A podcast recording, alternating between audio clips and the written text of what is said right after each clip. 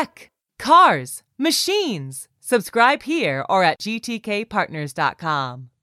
Paul, thank you so much for joining us here Thank at you. the uh, Las Vegas Raceway. Uh, Yeah. What's the official name of this place? Las Vegas Motor Speedway. It is. Uh, this is our third time here for the Autonomous Challenge at CES. Excellent. Paul, tell us a little bit. What are we about to see here? This is the Indy Autonomous Challenge. This is our third time coming to Las Vegas Motor Speedway. We were launched as a, originally as a prize competition in 2020 with the goal of advancing technology and innovation in high speed automation. And so we have 10 of the world's fastest autonomous race cars, fastest autonomous cars, mm-hmm. top speed of 192 miles per hour. And the drivers of these cars are coded by top university teams from around the world. There's nine teams made up of 18 different universities uh, in five countries. And uh, the cars are identical, so the teams are really just competing on their AI driver software prowess. What you'll see today is a passing competition where it's two cars out on the track at the same time, passing each other at increasingly higher speeds until one team either gives up or there's a, a crash.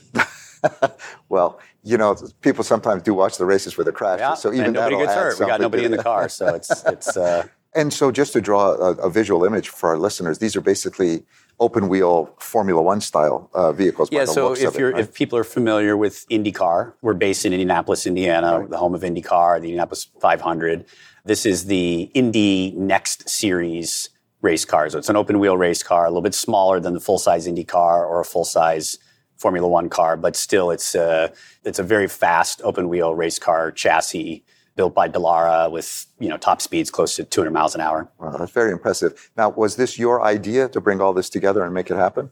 I really credit Indy Autonomous Challenge to, to being just one of these successes of a public private partnership. Mm-hmm. So it's set up as a nonprofit organization. And at the time, we were talking to the Indianapolis Motor Speedway, the state of Indiana. Indiana's known for racing, it's also known for the automotive industry. Right. And so we said, okay, what better way to like showcase the future of automotive and our history and legacy in racing than trying to do something around high speed autonomous vehicle technology. And we talked to a lot of luminaries in the industry, people like Sebastian Thrun, who had won the DARPA Grand Challenge and went on to found Waymo and Kitty Hawk. And uh, we talked to investors like Reilly Brennan from, from Trucks and Chris Urmson, who's with, with Aurora. And, and then we talked to a lot of academic experts to say, like, you know, if we did this kind of grand challenge, sort of DARPA-esque activity, would it be worth it? And would people actually, you know, want to participate? And we got really positive feedback.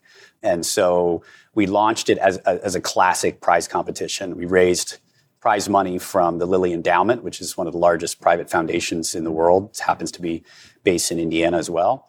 But the Eli Lilly uh, Um, It's Eli Lilly family money, Family but it's, money, it's right, not right. technically the same as the company. Right. They put up some of the dollars that would be needed to give out a million dollar prize. And we put out a call to universities around the world to come and participate in this competition. And 2020 of February is when our, our registration closed, and we had 41 universities, but within a month Right. after that, the pandemic started, right? And- and world so we did right. see a pretty big drop off. A number of universities just had to had to fall off completely. But those that stayed spent 2020 focusing on competitions that were simulation based, so all virtual. And then during that time, we built these 10 race cars. Uh, we partnered with top industry collaborators, people like Luminar and Cisco and, and many others who donated hardware and or software to the challenge. And then we brought in partnership uh, with Clemson University, which has a great prototyping program that works with big OEMs to do prototype projects. And so they took this on as a challenge to help us prototype the, the first car, and then we replicated it. Team started running these cars in 2021. It was slow going for the first few months. You know, we had to really validate the cars could even work. Getting them around the track at 30, 40 miles an hour was an accomplishment then. And what we saw was just an exponential improvement within a period of months. So by our first event of October 2021, when we gave out the million dollar prize, we had cars going 140 miles an hour at the Indianapolis Motor Speedway.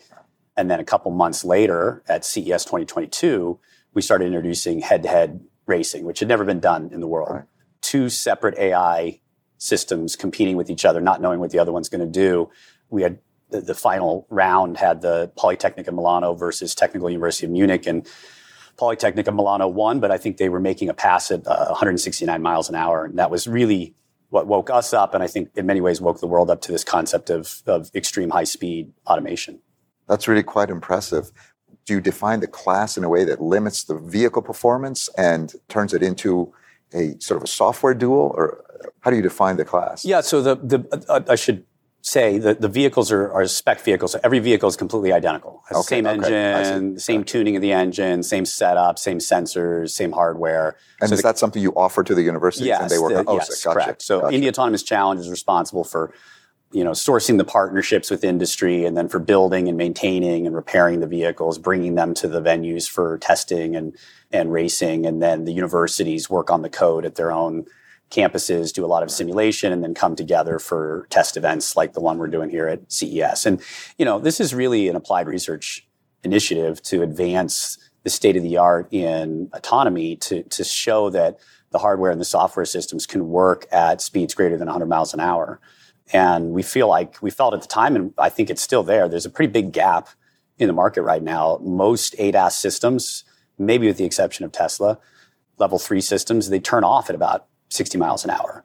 Well, turns out humans are pretty good at driving from zero to 60 miles an hour. Right. Where we stop being really good at driving, unless you're a Formula One race car driver, is at speeds 60 miles an hour up or 100 miles an hour up, right? So if we can get AI drivers to be able to, to operate safely at mm-hmm. 120, 130 miles an hour, think of what that does to unlock the efficiency of mobility in terms of getting people and goods from point A to point B a lot faster. Now, there's a lot that has to go into that. There's a lot of probably regulations and infrastructure support, but that's the kind of aspirations that that I think a number of our universities and the companies that we're working with have to say, like autonomy can be a lot more than just taking me from the airport to the hotel. As an example, in California, we're spending tens of billions to connect to San Francisco to Los Angeles by rail. Right. People frequently say, why don't we just put high speed buses on I 5? Right. Right. And the safety becomes an Right. issue. And if you have something like your, your uh, program as a right. test bed Yeah. uh, for exactly. these. Let's talk a little bit about that.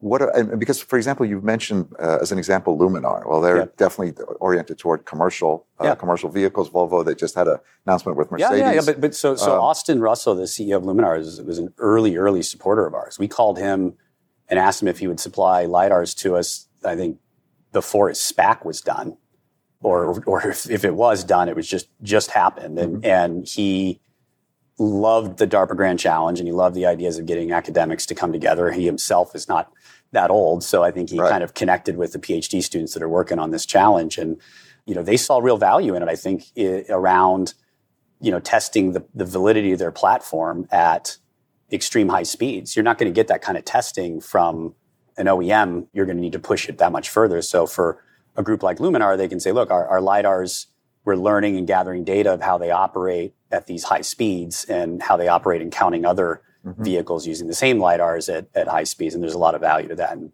same thing's true for the radars we get from Conti or the computer systems that we get from dSPACE. There's a lot of testing and validation value. The other value that the industry partners get is, is access to the talent pipeline. We've got about 250 of the best and brightest minds from top universities around the world, you know, Carnegie Mellon, MIT, Berkeley, Purdue University, Technical University of Munich, Korean Institute for Science and Technology that are that are all working on this challenge, you know, together. And they're working on a common platform and a common set of problems. They're doing it in the context of motorsport, which obviously creates a lot of not just competitiveness, but sort of excitement and problem solving and you know working under pressure. That talent pipeline then can feed into the industry, and we're seeing that already with a number of our alumni going into companies you know that are in the autonomous vehicle industry or going into academia or going into government roles. That's pretty interesting. To what extent do your partners have access to to the data and other systems that are being developed? Essentially, open systems, open source. No, so the component level data is is something that the sponsors have access to, and their IP is their IP. And if we come up with something that maybe improves a component, then that becomes their IP. Right. The team's IP is around the the software stack, and then the IP that we have at the nonprofit level of Indy Autonomous Challenge is more around the integration of all these autonomous hardware and base software systems into this very small form factor Mm-hmm. of a cockpit of a race car and making sure that it can handle, you know, a crash at 170 miles an hour and still Right. be put back together and operate the next day. And we do, we do that all, we do that all the time, right? Right. What's next in terms of next year or two? Where would you like this all to go? What more? I mean, I think what we've found is that the approach where you sort of have each team developing their own full stack AI driver, you know, leads to these gaps in performance where there's certain AI drivers that are just more advanced. Mhm. And so you can either just kind of wait for those teams to try to catch up, or we can really embrace this kind of collaborative approach by having more cross collaboration among the universities to work on different components that go into a full stack AI driver. So an AI driver typically has kind of four key components perception, localization, vehicle dynamics, and path planning, right? Mm-hmm. Now each of those have to work perfectly for these cars to, to compete, right? Right. But not every team is an expert in all four of those areas. Some are, and they're the ones that are really excelling. But you may have an institution that's really, really good at perception or like LiDAR localization. So let's have them focus on that and they develop a module that can go into the full stack. And so that's something we're exploring with our teams. We're exploring with potential funders at the, at the government level and corporate partners to sort of see can we create more of a, an open innovation platform that would advance more rapidly the development of AI driver capabilities at these high speeds, recognizing that you probably don't need 10 or 12 of them. You probably need two or three of them that are kind of pushing one another to the point where you start to have some standards and some validation that would allow transferring this into uh, commercial applications. And and I'm not sure that it's necessarily competing with the traditional autonomous vehicle companies. I mean, I think if you ask a lot of the executives from autonomous vehicle companies, like, do they have any plans to have their AI drivers drive at 120 miles an hour? They're, generally, their answer is no. but it also is because it brings probably a lot of regulatory risk Mhm. and a lot of infrastructure requirements that go beyond what a, an individual private company could do. But if you have a network of academic institutions, state governments, national governments, international governments working together, then you can find these niche use cases. Maybe it is a corridor down the center of California or, or connecting some airport in some country to uh, uh, an urban center. You know, that's the kind of thing we're, we're looking to accomplish. Excellent. Paul, I'd like to get one more question in, and I know you've got it Yep. stacked if you want. And The cars I'm hearing are starting to Yeah. run, so I probably need to start paying attention to what's going on quick. out there.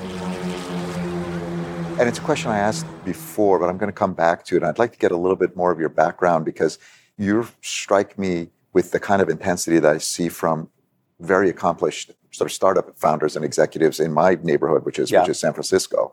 And I'd just like to hear a little bit more about how did you get involved? What's your background? What was your Yeah, so I'm, what was I'm, your motivation? I'm born and bred in Indiana. My background is really, you know, I studied economics and public policy, but I really came out of government at a very young age. I was very fortunate to to get a job as a policy director for then Governor Mitch Daniels, who I, I really believe is one of the the most uh, outstanding governors that we've had uh, in the last century. Uh, Right. Did great work, and then he went on to become president of Purdue University and did some really oh, amazing that's things right, there that's as well. And so I worked for uh, Governor Daniels as a policy director on economic development, workforce, energy issues.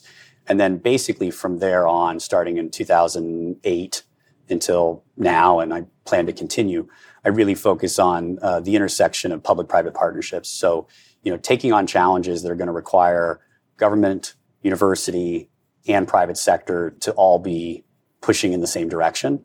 And I've always been fascinated with trying to get that sort of trifecta to work because when it does work, that's where you get the biggest kind of impact and the biggest kind of stepwise gains. And you know, I think this is a good example of that, right? You're, you're, you're probably not going to have 150 mile an hour transport without government, academia, and industry working together. Uh, it's, it's it's probably not something that just private capital is going to uh, solve on its own. And there's other problems that I've worked on in that space around early deployment of, of uh, electric vehicles was a big passion of mine. Some of the early mobility as a service related activities, and then I'm also part of a group that put together and was successful in securing one of these billion dollar DOE hydrogen hub awards Oh, uh, uh, for the state of Indiana, The- the Michigan, Midwest, uh, Midwest, yes, yeah, Mach right. H2. you Um, do a lot of work on hydrogen. so I'm, I'm I'm deep into that right now as well. So kind of those are right now my two passion projects: the the hydrogen hub effort, and then this Indy Autonomous Challenge. Different, but but Okay. same concept, right? You're still trying to get government,